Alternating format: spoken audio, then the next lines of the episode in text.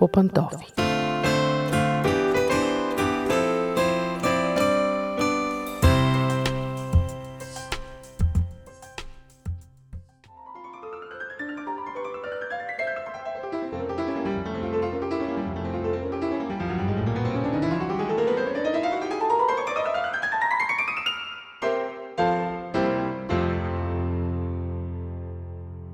Здравейте, уважаеми слушатели! Отново е време да обуем пантофите и да си говорим за това, което се случва вкъщи.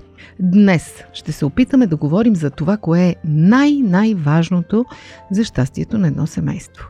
Когато чуем нещо подобно, си казваме, охо, да, винаги всеки знае да споделя някакви велики тайни. Но, все пак, наистина има едно нещо, което е краягълният камък на дълготрайния, дългогодишния, щастлив и хармоничен брак. И то се нарича ценности. Ще кажете, е, малко е отвлечено. Не са ли парите най-важното? Не са ли отношенията с роднините най-важното? Не е ли секса най-важното? Не са ли децата най-важното? Не. Всички семейни терапевти казват, най-важната основа за дългия и щастлив брак е ценностната система съвпадението на ценностите при двамата партньори е една много-много добра гаранция, макар и не 100% за щастлив брак. И обратно, разминаването в ценностната система вече предвещава сътресения, раздели и катастрофи.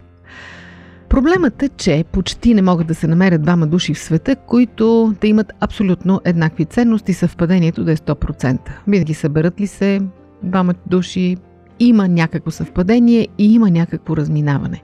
Изкуството е да се направи договаряне. Всеки да знае кое от неговите ценности не подлежи на преговори, кое подлежи, може да бъде променено. Съответно да се направи това договаряне преди създаването на семейството и ето ви вече една добре поставена основа на бъдещото семейство. Какви са тези ценности, които трябва да се договарят? Например, един от проблемите, които винаги изникват пред една бъдеща двойка е ще имаме ли деца, колко и как ще ги възпитаваме. Смята се, че децата са една общочовешка ценност, че във всяка култура те са важни, че винаги хората искат да имат деца, че това е нещо като аксиома в живота. Все пак има хора, които не искат да имат деца, макар и те да са мълцинство. И ако случайно се съберат в една двойка, единият от двамата да не иска да има деца, тогава наистина ще има проблем. Колко деца ще има едно семейство, това е също въпрос, който е добре да се договори предварително, защото единият партньор може да е израснал в многолюдно семейство с двама-трима брати и сестри, с много братовчеди и да си представя собственото си семейство по същия начин. Или обратно, да е расъл самичък, и да е свикнал да живее в комфорт, всичко да е за него и да си представя да осигури такъв живот и на детето си. Хубаво е тези неща да се изговорят предварително. Как ще се възпитават децата? Ето го другият голям проблем, свързан с ценностите. Възпитанието на децата е свързано вече с културата и с религията, обикновено на двамата родители.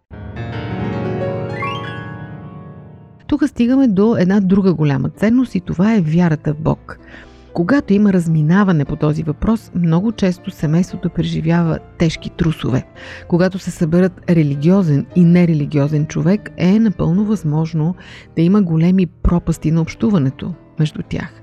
Или пък когато се съберат двама души от две различни религии и когато всеки е ревностен в изповядването на своята религия, може също да се стигне до много тежки сътресения. Хубаво е тези неща да се изговарят и знаят предварително.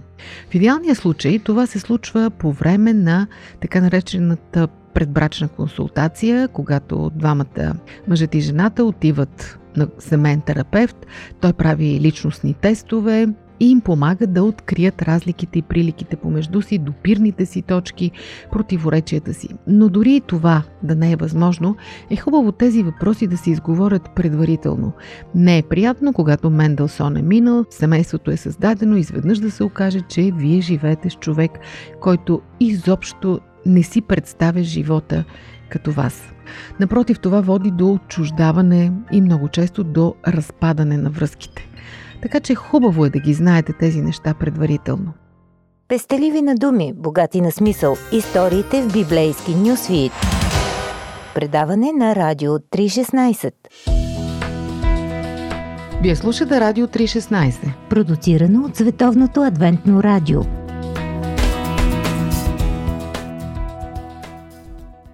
Какъв пример може да се даде примерно за ценности, които подлежат на преговори? Да кажем, представете си разпределението на времето. Някои са расли в много организирани семейства и от малки са научени да организират времето си, да живеят под режим, всичко да е разграфено по часове, по минути, предварително да планират седмицата, месеца, годината. За тях това е най-нормалното нещо.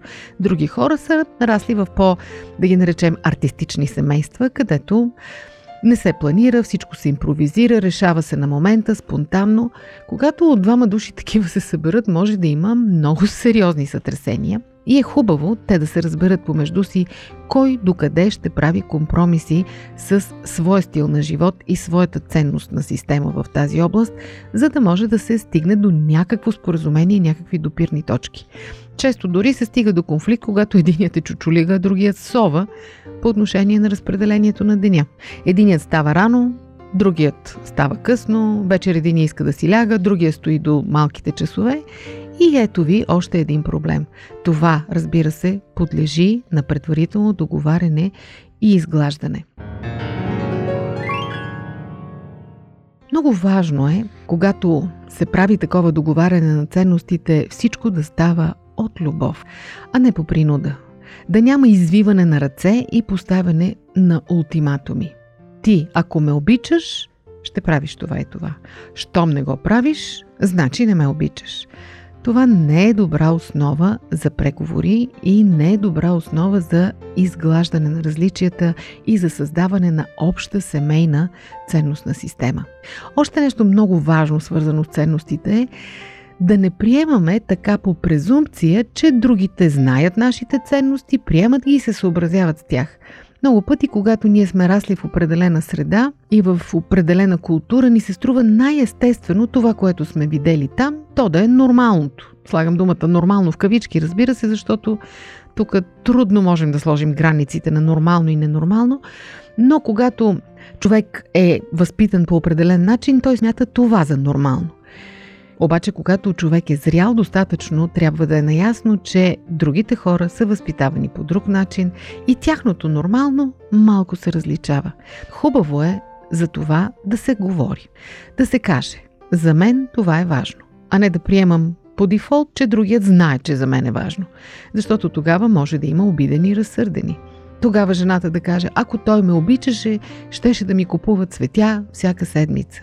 Защо смята така? Защото нейният баща е купувал цветя на майка и всяка седмица и тя смята, че това е нормално. Само, че ако мъжът е израснал в семейство, в което никой никога на никого не е купувал цветя, дори не се сеща, че за нея това е нормално. Разбира се, той е готов да й купи, защото я обича, но е хубаво тя да му каже, че за нея това е важно. Важно е да си казваме нещата. Понякога се притесняваме да ги кажем пред други и казваме сега, ако му призная, че за мен това е важно, той ще ми се присмее. Или пък ще каже, че не съм добре. Затова казах, че е важно всичко да става с любов. Когато ние се обичаме истински и си имаме пълно доверие на другия, на неговите чувства към нас, сигурни сме в него, няма да се притесняваме да си кажем на глас кое е важно и кое не е важно за нас. И така, откъде да започнат тези преговори? От там, че ние трябва най-напред да бъдем наясно с собствените си ценности.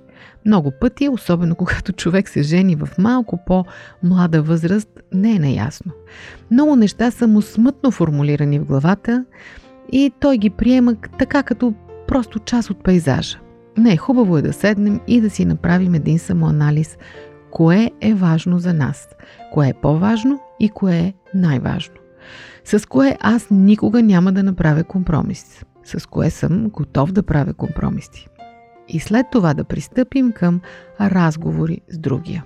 Не случайно ключът към всичко е разговорите. И така, уважаеми слушатели, надявам се, че ви дадох храна за размисъл, И може би получихте обяснение за част от собствените си глупави конфликти, през които сте минали в своя брак. Може би просто сте пропуснали да договорите своите ценности. Но насърчавам всички да го направите. Спестявате си страшно много разочарования, отрицателни емоции и излишно хабене на нерви. Пожелавам ви да постигнете успех в това, да имате хубави, дълги, щастливи бракове, на които да се наслаждавате, както се казва в приказките, докато смъртта ни раздели. Това беше от мен. Дочуване до следващия път.